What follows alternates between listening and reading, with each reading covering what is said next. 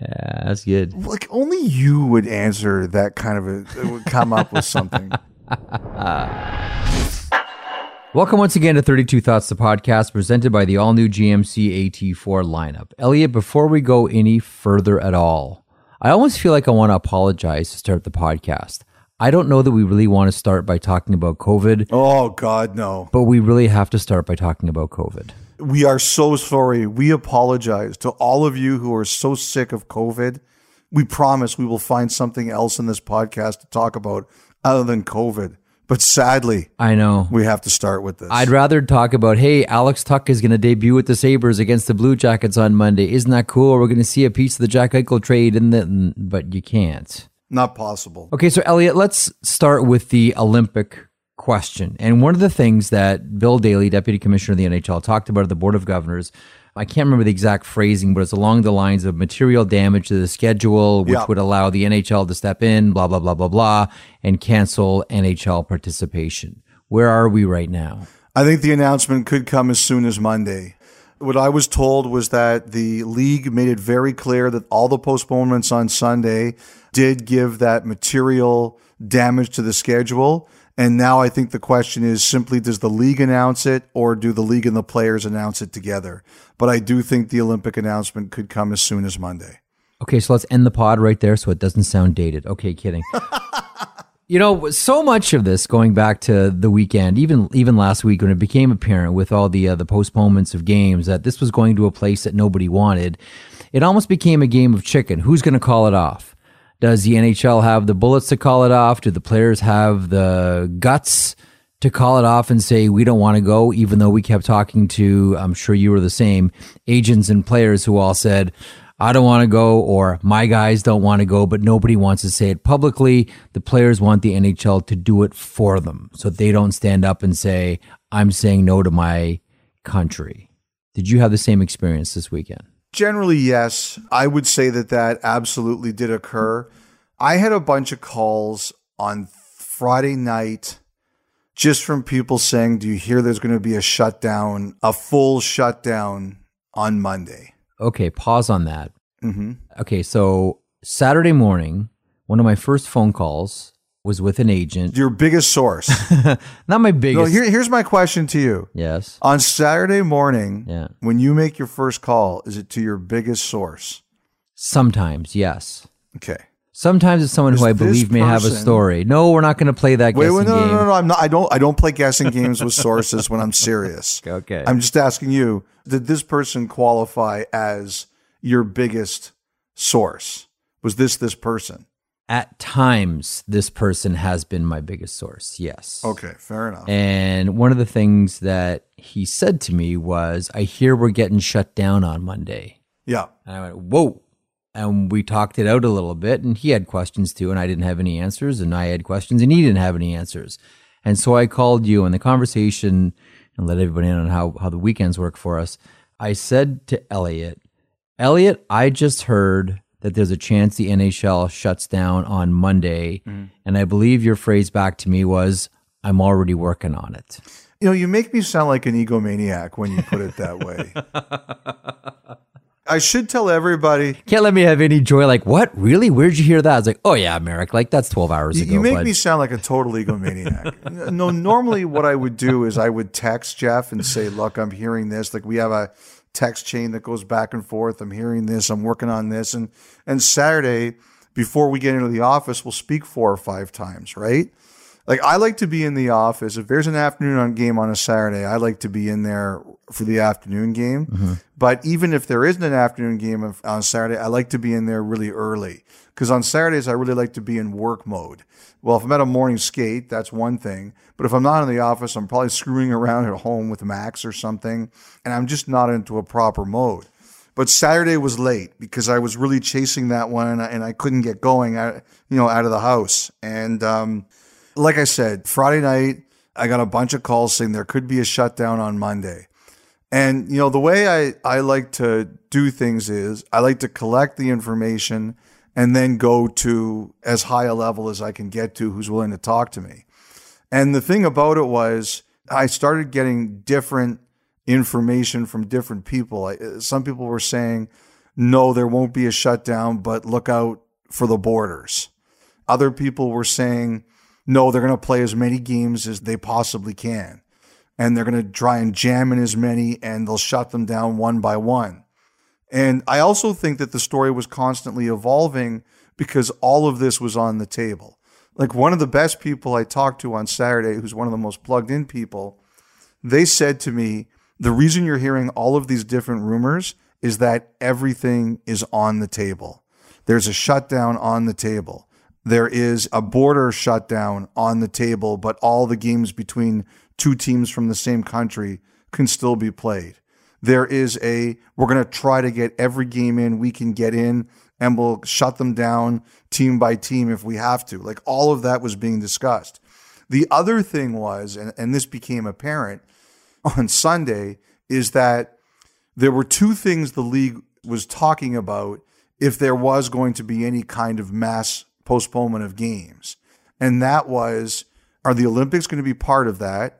And number two, and I know this because a player told me about it, they said that their team told them that one of the things that was discussed was if they shut down the whole league from, say, Monday to January 1st, then they want to know players aren't going to go anywhere.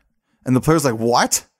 You know, they said, yeah, like if you're saying it's not safe to play because people are getting COVID, we don't want you going to Mexico or Hawaii or traveling on planes to go see families. Why would we want that to happen? I think all of this was being discussed.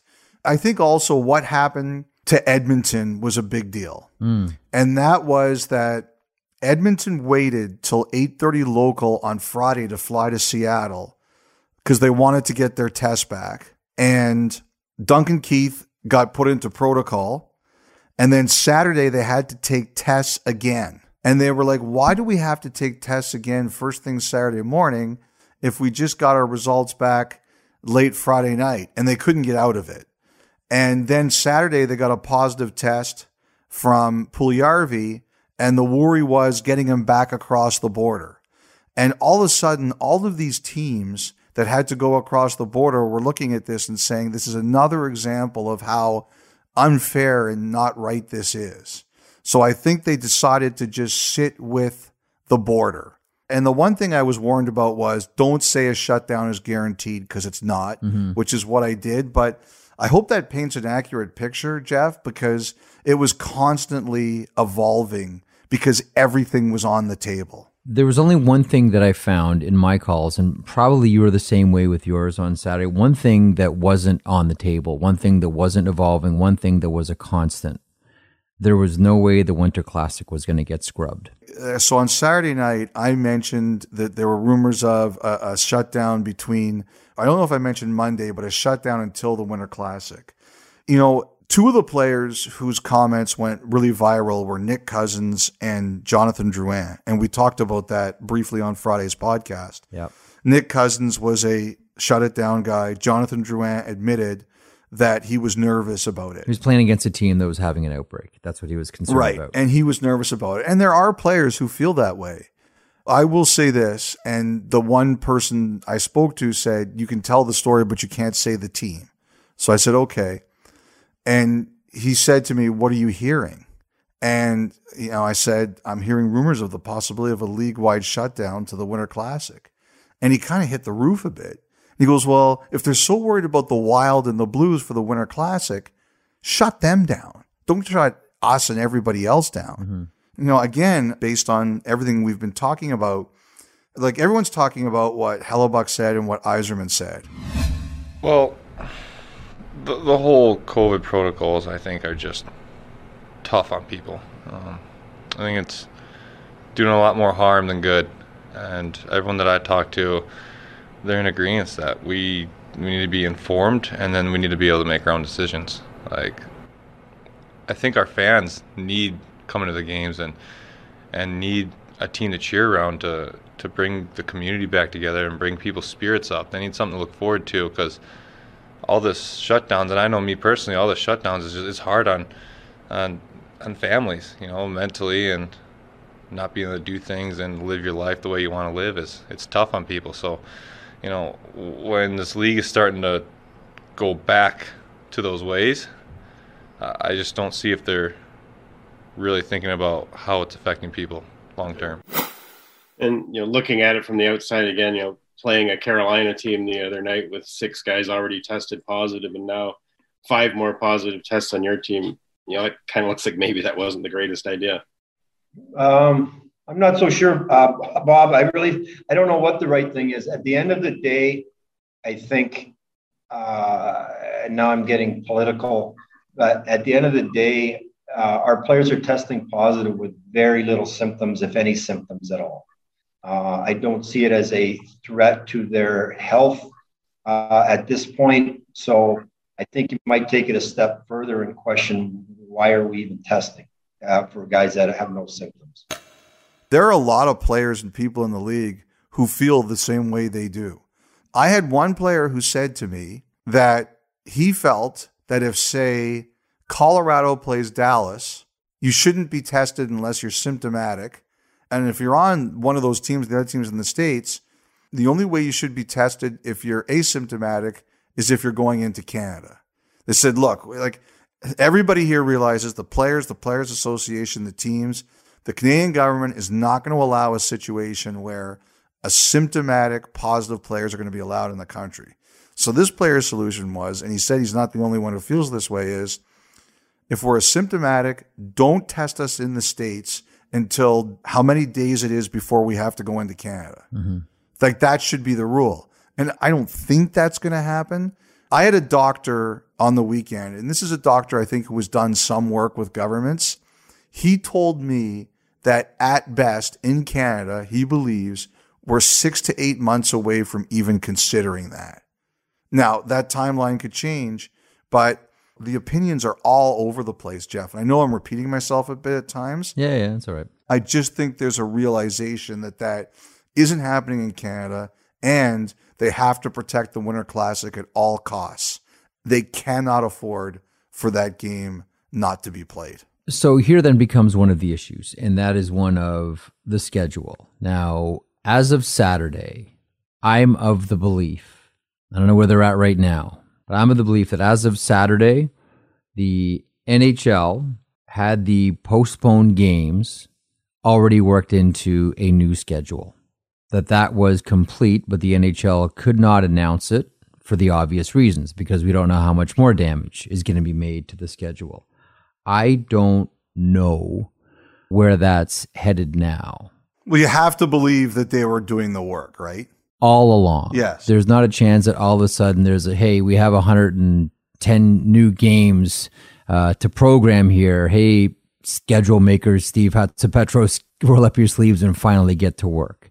They've been doing this all along, mm-hmm. just to get that out there. One other point, too, I spoke to someone from a team on Saturday who's and this person has been banging this drum for a long time. And now this person has more ammunition for their point. I think you and I have discussed this before.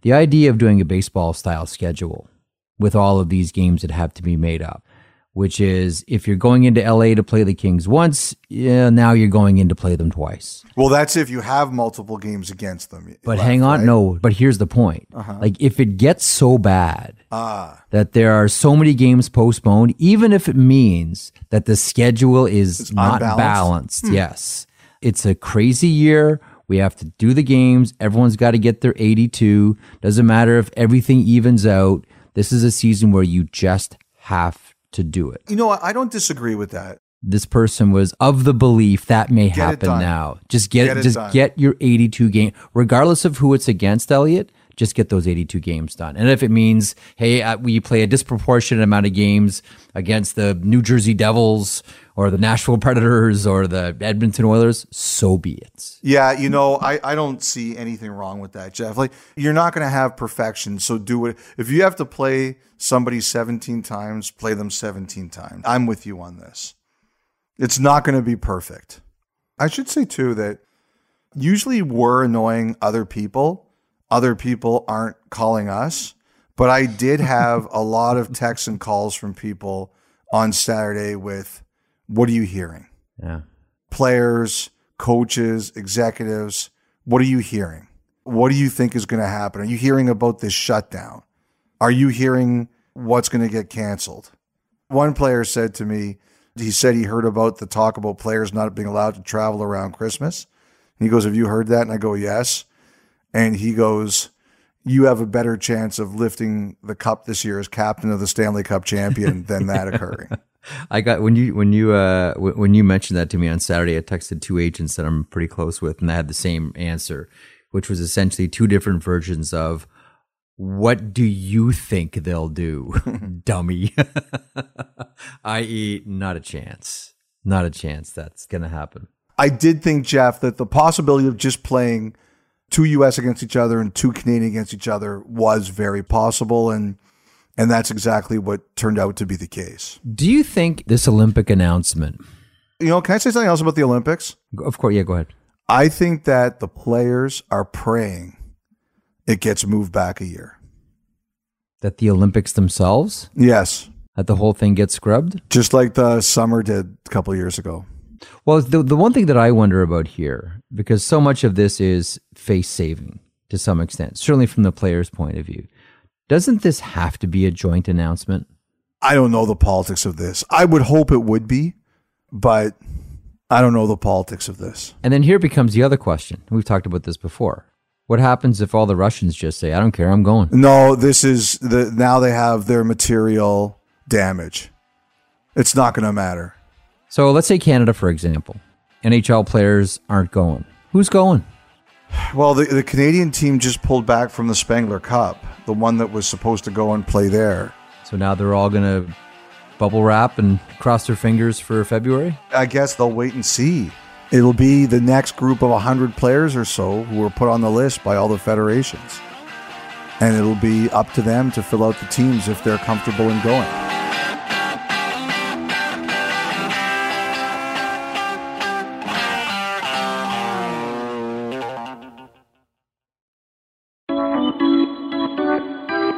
Okay, so that heavy newsy section is uh, is all done. We can all take a breath now uh, and pause briefly and move on to a happier story. Alex Tuch makes his debut for the Buffalo Sabres Monday against the Columbus Blue Jackets. Before we talk about Alex Tuch, can I make one request? Sure.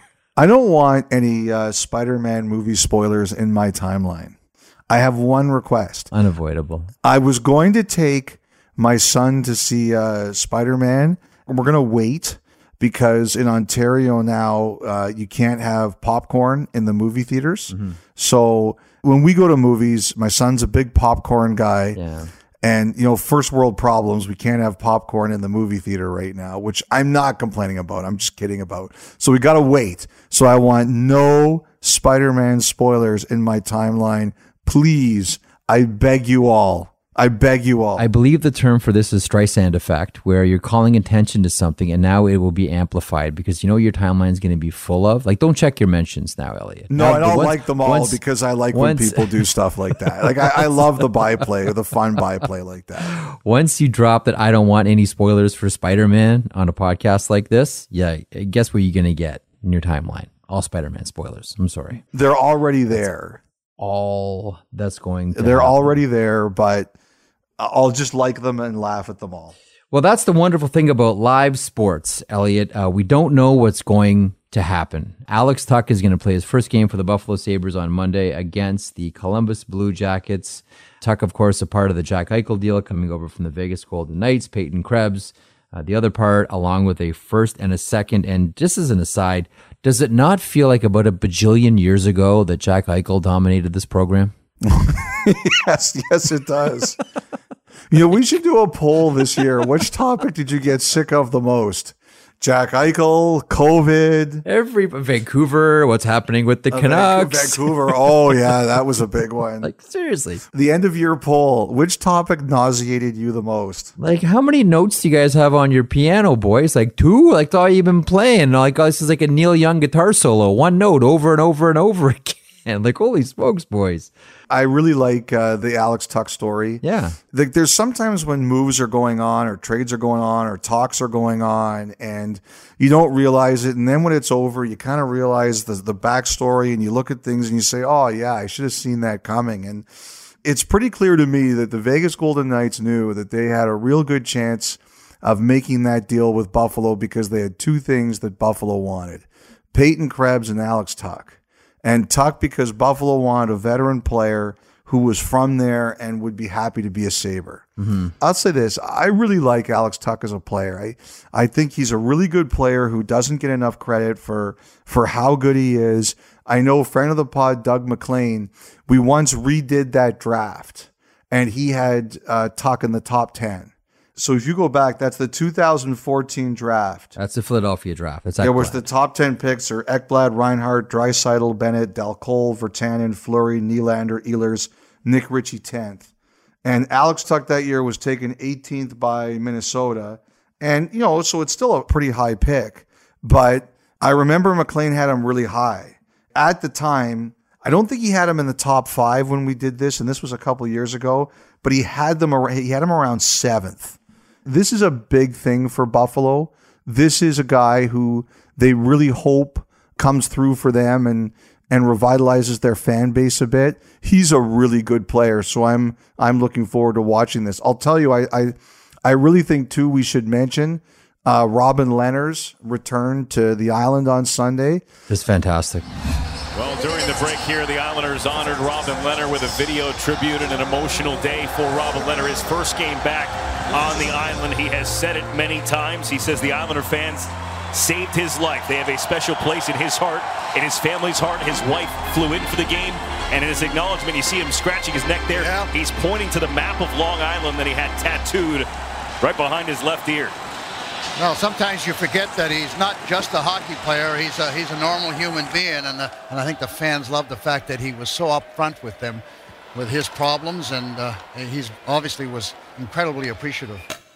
like first of all, he handled it so well in the lead up about the things he kept on saying about the Islanders and their fans and and the tweets and and shaving his beard into the sink. Like what a brilliant social media move Lou that rules. was. Lou rules. You know, the fans' reaction to him. You may have heard that fan base doesn't always handle leaving very well What?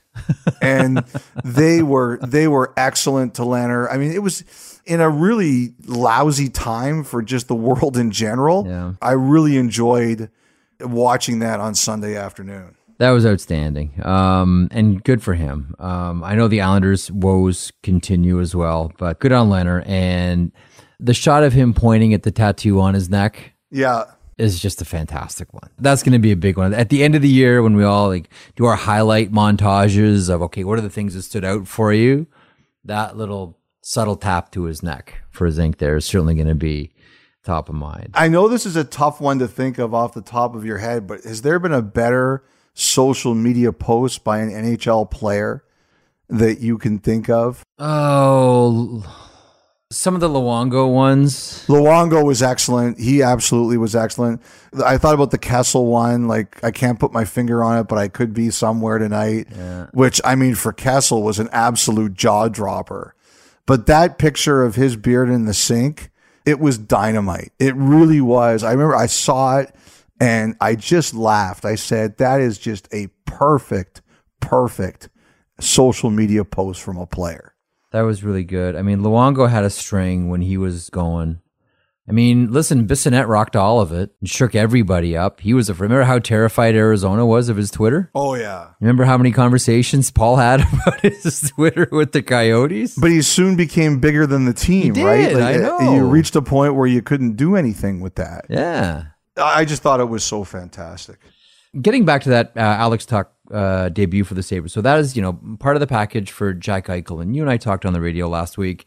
We're having a conversation about the Anaheim Ducks and how former general manager Bob Murray was inactive by way of doing anything with the roster in the offseason outside of a flirtation with Jack Eichel. Uh, and for those who didn't hear the radio show, ah, I don't know why you wouldn't listen to You should be ashamed of yourselves, first of all. how dare you, sir or ma'am? You want to go over the uh, conversation we had, specifically what the rumored deal was between Anaheim and the Buffalo Sabres? Yeah, so I heard what the Sabres asked Anaheim for was it was Zegras, it was Drysdale, and it was two first rounders. Whopper. And Anaheim wasn't willing to do that. And I think the other thing to mention here is I also did mention that I don't know that Anaheim ever got to a point where their doctors were comfortable with the disc replacement. And the one thing I, I do want to be careful about there is that it's possible that might have changed later, but like this was early, like around the draft, right? Mm-hmm. You know, who knows if that was still potentially on the table later or a, a deal was on the table later, maybe Anaheim might have gotten more comfortable with it. But, you know, I was one of the guys saying I really think Anaheim's in there. In the end, I think they were early, but between what Buffalo's ask was and what Anaheim's comfort level with the ADR was, I don't think it was it was ever close. You know, this cycle deal, or this Eichel auction rather, mm-hmm. much like the Lindros auction once upon a time, I wonder how much this is going to be a white whale for people to try to figure out who offered what. And this goes back to something that we've talked about a number of different times at the end I remember Ron did a big thing on that once. And when I was at hockey night and it was still at the CBC, he did a big pregame. He and uh, he had here's what New York offered, here's what Philly offered. Oh, that's awesome. Here's what Toronto offered.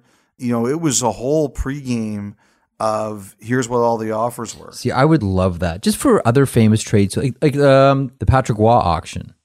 Like I remember Jacques Demers telling me once that uh, Chicago offered Ed Belfour straight up, boom, goalie swap. How the world would be different, right? I might have made that deal. The, the auction trades Wouldn't you make that to deal? me are, are fascinating. It's pretty enticing, eh? I would make that deal. Yeah.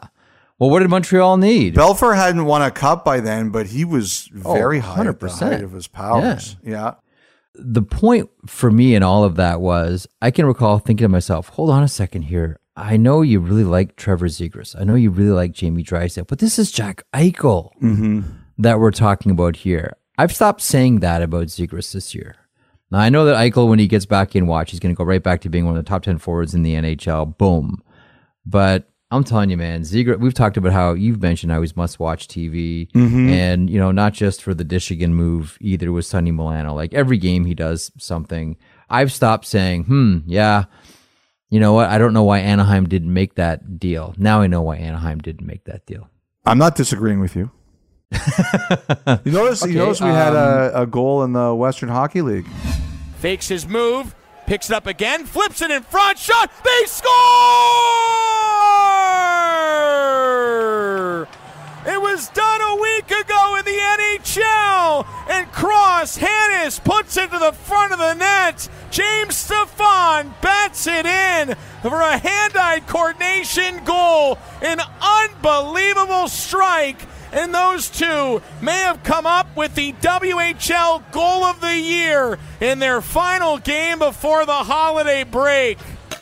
Yes, I know. And well, now and like every team, like listen, you know who's uh whose hockey team practices that now Who's that? before practice begins? Every single team, including both my kids. Yeah, of course. I mean, everyone can scoop it now. That's a standard. Like that's Yes. that's a skill that everybody has. But just to create, and everyone can bunt it. Like everyone's bunted and go. But putting the two together, now everybody is trying it in practice. So no surprise that we saw that in Canadian junior hockey. We're going to keep seeing it. The one thing about that play is if, if you go on and you watch it, the defenseman number three has the right idea. He sees what's coming and he tries to swat the puck with his glove. Mhm. And he missed. But that's the right play. Get big in front of it. He's on his knees. Get big in front of it. And you know what? The other thing that's going to start happening is forwards in front of the net are going to start getting clobbered. This is going to test the cross checking crackdown because forwards are going to start getting clobbered. I'll tell you what. If you're the player who bunts the puck in, get out of there fast. Yes. Get out quick. Bunt and run down the first baseline as fast as you can because something's coming. All right. A couple of other stories I just want to mention quickly. I was on Edmonton radio the other day and I mentioned that I thought Edmonton would be around the Chychrun trade. I had a couple people say to me they don't think it's going to be the Oilers. Okay. I could always be wrong. Even though left shot D is pretty high on the on the wish list. I just heard that it's not going to be the Oilers, not for Chychrun, that they're not in it as much as some other teams are. Of course, I could end up totally being wrong, and this is a smokescreen. It's happened before. The thing is, though, he he feels like an maybe not just Edmonton type player, but an Alberta type player. Yes. Like when you look at Chychrun, doesn't he scream Alberta to you? He sure does. But like I said, I had people say to me, don't count on Okay. it. Like if you're putting your money down, put it elsewhere. Okay. And I'm an idiot, Jeff, because Gary Mason, I said he's from the Vancouver province, and he's not from the Vancouver province. He's from the Globe and Mail. What was his report? I'm not disputing any of what you just said, by the way. that he's from the Globe and Mail and I'm an idiot? Correct. Vancouver considering some new hires, uh, amongst them uh, Jennifer Botterill, Jayna Hefford, uh, operation consultant for the PWHPA, and Angela Ruggiero. I don't think Gary's wrong. I think his report is 100% true. It's awkward for us because Jennifer's sitting right there and you know, you're kind of sitting there, you want to dig in in the story and you also don't want to blow it up for her. And some teams get really goofy if the news gets out. So we'll see where it goes, but I think the report's accurate. You know, I do think there's a number of uh, former uh, female, like Angela Ruggiero, for example. She was interviewed in Florida last Florida. year, right? When Zito got hired, that she was Right. there was a number of people they interviewed, and she was one of them. And I think you're going to see a few hires of uh, some uh, former female players. And I, I'm wondering if there's any who are getting towards the end of their Olympic time who go through this cycle and become part of this conversation. I don't think this is going to be the last one. Montreal is aggressively looking to hire more women in their organization as well. I think that's going to be part of the shift with the Montreal Canadiens. So that would come as uh, as no surprise to anyone.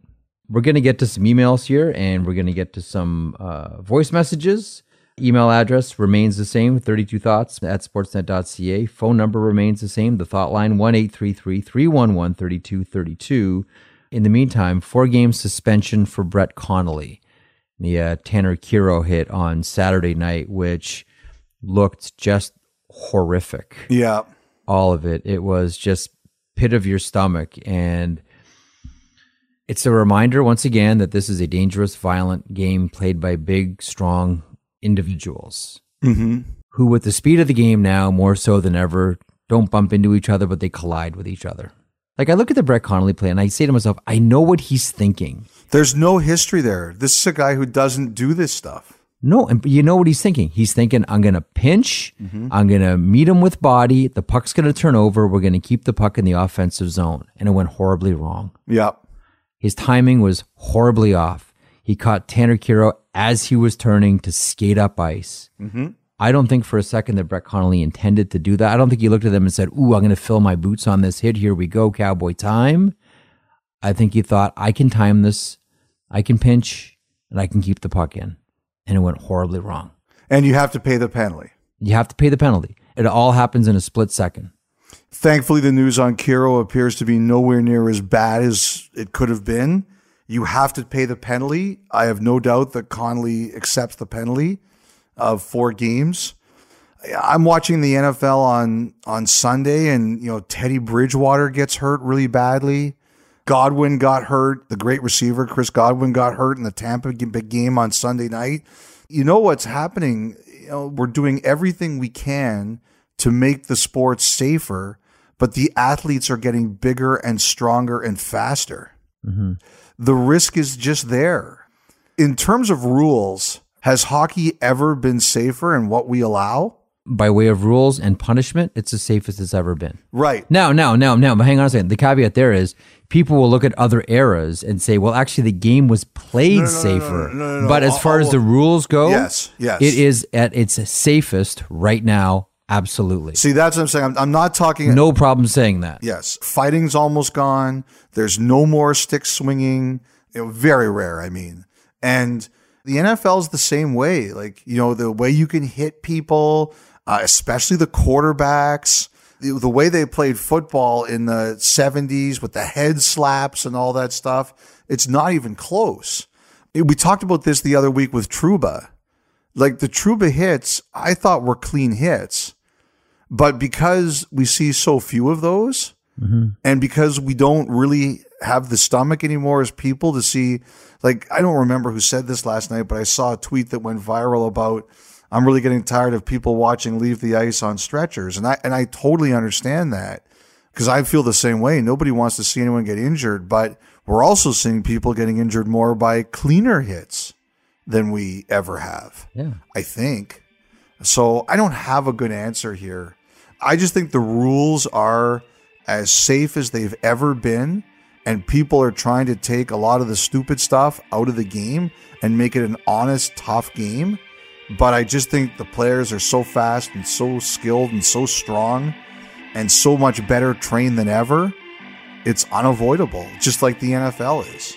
It sounds distasteful to say, but if you want a contact sport played at these speeds, you have to accept that these types of things are going to happen, that this is baked into the pie.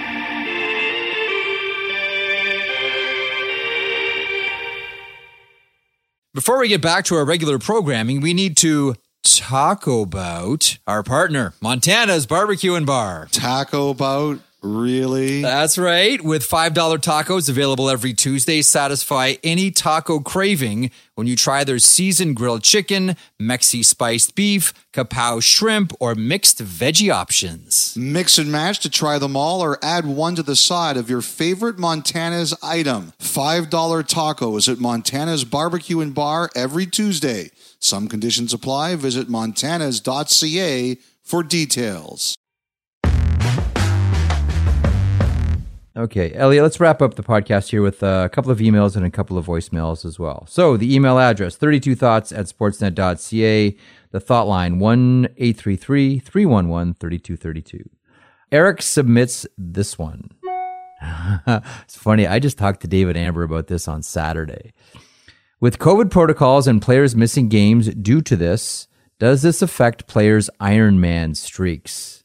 Yeah, I mean, it, it could end a streak. Oh, what a horrible way to end it. I was joking with someone. I don't know if you were joking with Amber about that. That either they're probably not going to allow Yandle to test, or if if he tests positive, they'll just throw it away. Throw it away. Him, Kessel. That's right. He's got the Iron Man going too. That's Who right. Who else is up there? It's him. Well, once once upon a time was Andrew Cogliano, and then that got scotched on a suspension. Yeah. John from Vancouver. Yep. Do you think at some point down the road we'll see a proposal to have a franchise tag in future CBA negotiations? Elliotte, I can't see it at all. Not while Bettman's the commissioner. He's I have uh, asked about this for a long time. I'm a big supporter of it. Kurt Overhardt did a whole proposal about it. The franchise player, whatever he called the agent, mm-hmm. I linked to it and it crashed his agency's website. well done. But he had something like that and it didn't go anywhere. I love the idea. I'm a huge supporter of it. But as long as as Bettman's in charge, I don't see it happening. He's not a fan of it. He sees his money outside the system, and it's just not occurring. Mikey, my question is what are the methods that the GMs use to communicate? Do they all email slash call each other, or do they utilize group chats for things like their players who are available for trade? I mean, some of them are the same as you. They text, they call. I'm sure some of them use WhatsApp, Telegram, Signal, pick your privacy app that you like. There is a group.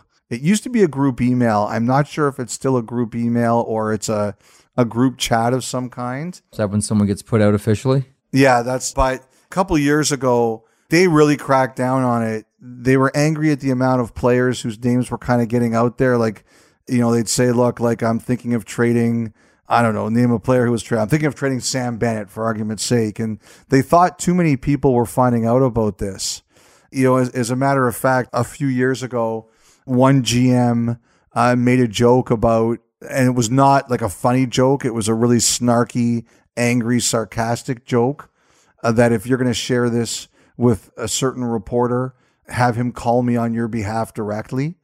Sadly for us, they've done a lot better job of keeping those things quiet, but there is a group chat that they will put names out um, from on from time to time. Okay, Ryan, what do you guys think about raising the NHL draft age up by a year? Has this ever been talked about? And if so, can you ever see it happening? Pat LaFontaine was banging this drum a few years ago, Elliotte. Yes, and I think there was a hope to do something big that would have things like teams in the USHL compete for the Memorial Cup. Mm-hmm. Could CHL players after their CHL career was done go to the NCAA? Like it was a grand, grand plan, and it does come up from time to time, but I haven't heard anything about it lately. Yeah, 100% that pops up everywhere. And that conversation has been had in every scouting conversation at every rink all across North America. Uh, that is, Ryan, a conversation that's uh, that's happened a number of different times. Okay, we'll finish up with a voicemail here, Elliotte. Uh, this one comes to us from Mike. He has a waiver question. Hey, Jeff Elliotte Ammel. It's Mike from Wallaceburg, Ontario.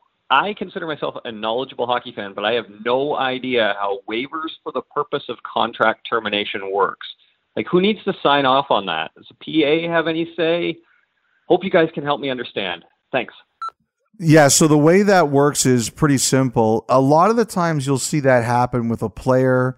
Like there will be a number of players uh, actually in the last couple of weeks. There are a lot of them are in the minors and they don't like the role they're getting. They're not getting enough chance to play. They're not getting an opportunity to get to the NHL and they'll say, "Look, like I have another offer overseas and can I just go back there?"